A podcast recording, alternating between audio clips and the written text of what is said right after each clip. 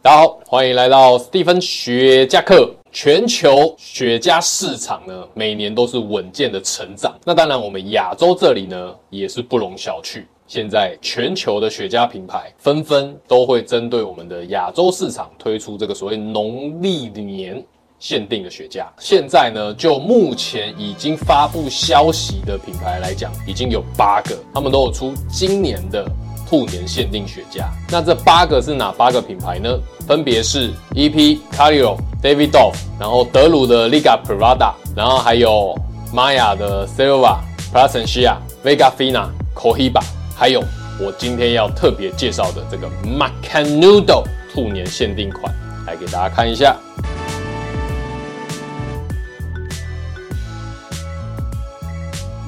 好，那这个就是我这一次呢第一个拿到的兔年限定雪茄，今天就要一边实抽，然后一边来介绍 Macanudo，那给大家看一下，这一次它的标做的还蛮可爱的，拿出来了，来给大家看一下，很可爱的兔子，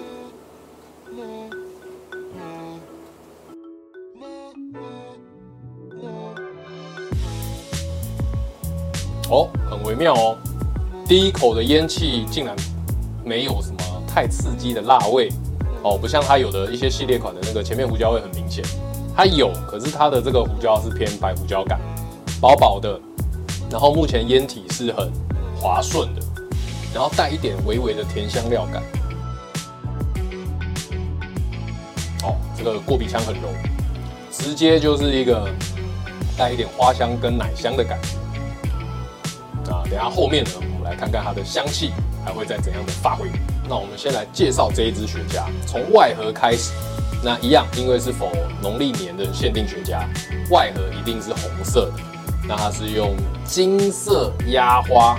然后去印出就是兔子的图案，然后以及它的 logo。哦，那当然左右两边呢，就也是有它的 Macanudo，它的品牌名称。那它一盒是十支装，零售价呢是二十美金一支。哦，所以一盒等于十支的话就是两百美。那它这一次发行数量其实不多，它总共只有做三千九百盒，所以呢，总共就只有三万九千支。它是在今年的一月底发售到呃欧洲以及亚洲市场为主。那再来，我们来讲一下这支雪茄。首先，它的尺寸呢，就是现在欧美比较常见的 Toro 六寸五十二环。然后这一次它的外包叶是比较特别的，它是用他们的独家技术，它的外包叶是使用美国康乃狄克的 Shadow Ground。那什么是 Shadow Ground 呢？就是俗称它就是用遮阴生长的方式来去种植这个雪茄烟叶。好，那为什么呢？要用这个遮阴的生长方式呢？好，他们是用帐篷去把雪茄烟叶给围起来。那用这样过滤阳光的方式呢，它可以让外包叶就是更薄，而且更有弹性。那它这个做法呢，是在一九九零年代的时候，在康乃狄克的河谷区那边，他们开始去研发、去尝试，然后慢慢发现说，哎，其实用这种遮阴生长的方式的烟叶呢，风味会跟我们一般所认知的 Sun Grow 的那个方向是有点不太一样的，所以也很意外，就现在这支抽起来的柔顺感，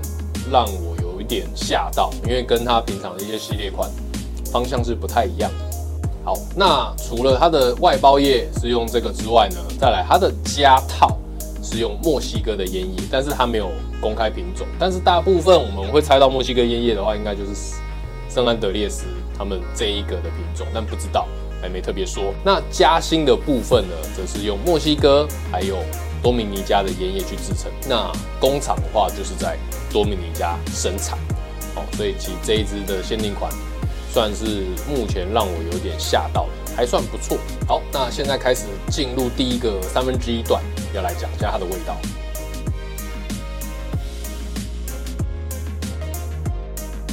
它那个白胡椒的味道呢，大概已经挥发掉了，就刚刚前面一开始燃烧一咪咪的时候有。那现在呢，带一点薄薄的一个奶油香气，微微的花香。草本味，然后一点点的甜香料感，过鼻腔的话是有点花香带木质调，比较细致型。那也可能或许就是呃还在持续燃烧中，那可能还有一些香味还没出来。现在前面是比较轻盈的一个口感，那我觉得是蛮舒服的啦。那来介绍一下马卡努豆它的这个品牌的历史。当初它最早的前身其实是古巴的 Punch 哦。其实大家如果仔细看的话，你就可以看到说，马卡努豆的 logo 跟古巴 Punch 的 logo 哦，那个图案几乎是一模一样的。那在当时呢，它的这个图案，它的这个 logo 特别是在那个瓜地马拉生产那个雪茄表。然后用在 Punch 上面，那一直到就是古巴革命之后，哦，他那个很多古巴的那些品牌的老板开始逃难出来，那刚好 Partagás 的老板叫做 Ramon Cifuentes，他那时候逃难到了纽约，然后呢，就是重新安置下来之后，被通用雪茄的老板找上，啊，通用雪茄的老板叫 Coolman 那 Coolman 呢，那时候就跟他讲说，就是大概是一九六零年代尾巴，就是古巴革命后接一九七零那个时间点，他把就是有一个。雪茄的制造商收购下来，那当时那个制造商呢，他就是在牙买加哦，有在生产马卡努豆的小雪茄，但是在当地那时候生产其实呃马卡努豆的品质不是特别的好哦。那他收购之后呢，他想要重新的把这个品牌做起来，所以呢，他就找上了那个 Ramon 的 C. f r e n t e 这个老板，这个传奇大使 Ramon 去开始帮忙通用雪茄要重新调整马卡努豆的时候呢。他那个时候，他把他的定位是设定在就是 for 英国的一个高端精品的品牌。那因为那个时候他们已经开始在研发，就是要使用所谓的这个 shadow Ground 哦，这个遮阴生长的外包叶哦，所以算是这个他们是很早就研发出来的。所以他那个时候呢，呃，加上他在牙买加，他把那个雪茄商，然后还有他们工厂收购之后，那又要重新整理嘛，所以他们就整个移厂到了多米尼加，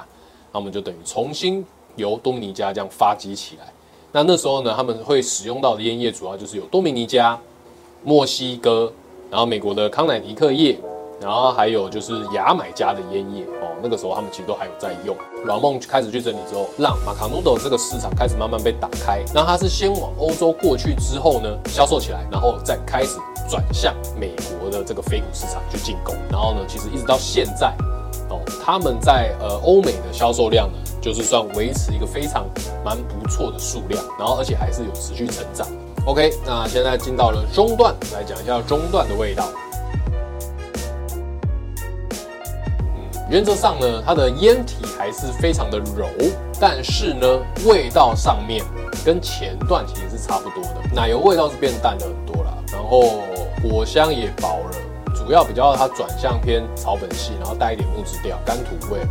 那过鼻腔也一样是柔柔的，就是呃薄薄的花香，然后带草本系的味道。它的设定我觉得应该就是走呃细致优雅型，然后整个柔顺，让你顺顺的抽完它。但是可能层次上面它不会给到太多。再后来就是它重新把马卡努豆整理过后之后呢，就是我觉得通用雪茄也很够意思，就是也让它可以再重新制作非古的 Partagás。那为什么可以制作呢？因为其实在当时呢。革命完之后，通用雪茄它有拿到就是 Partagás 的这个古巴境外的名称使用权，哦，就是像现在古巴口伊巴在打那个商标战是一样的道理。那因为口伊巴太太有名了，所以古巴也还在打，而且他牌牌子他就已经放放着，他也没管，就给他们用。所以因为通用雪茄他有拿到这个使用权，他才会想要请软梦能够回去，然后把他们的这个品牌这个雪茄就是整个技术啊。然后整个配方都提升，然后呢，要让他来做出非古的 Partagás。那其实通用雪茄的老板也为此，就是他也很够意思。在一九七四年，Crewman 呢，他就跟 Ramon 一家人，整个家族就达成一个协议，他们就讲说，以后呢，生产的 Padagas 的雪茄，通用呢，他会向这一家人支付这个所谓的 Padagas 雪茄品牌使用的这个算是版权费的概念。哦，就是让他们都能够有钱赚，然后可以让他们家族也可以更蓬勃的发展。然后所以后来呢，Ramon 他的两个小孩，也就是跟着他爸爸学了所有雪茄的知识，然后也是一样开始从事说雪茄相关的业务，所以算是真的非常厉害。好，那我们现在到了尾段，讲一下尾段的味道。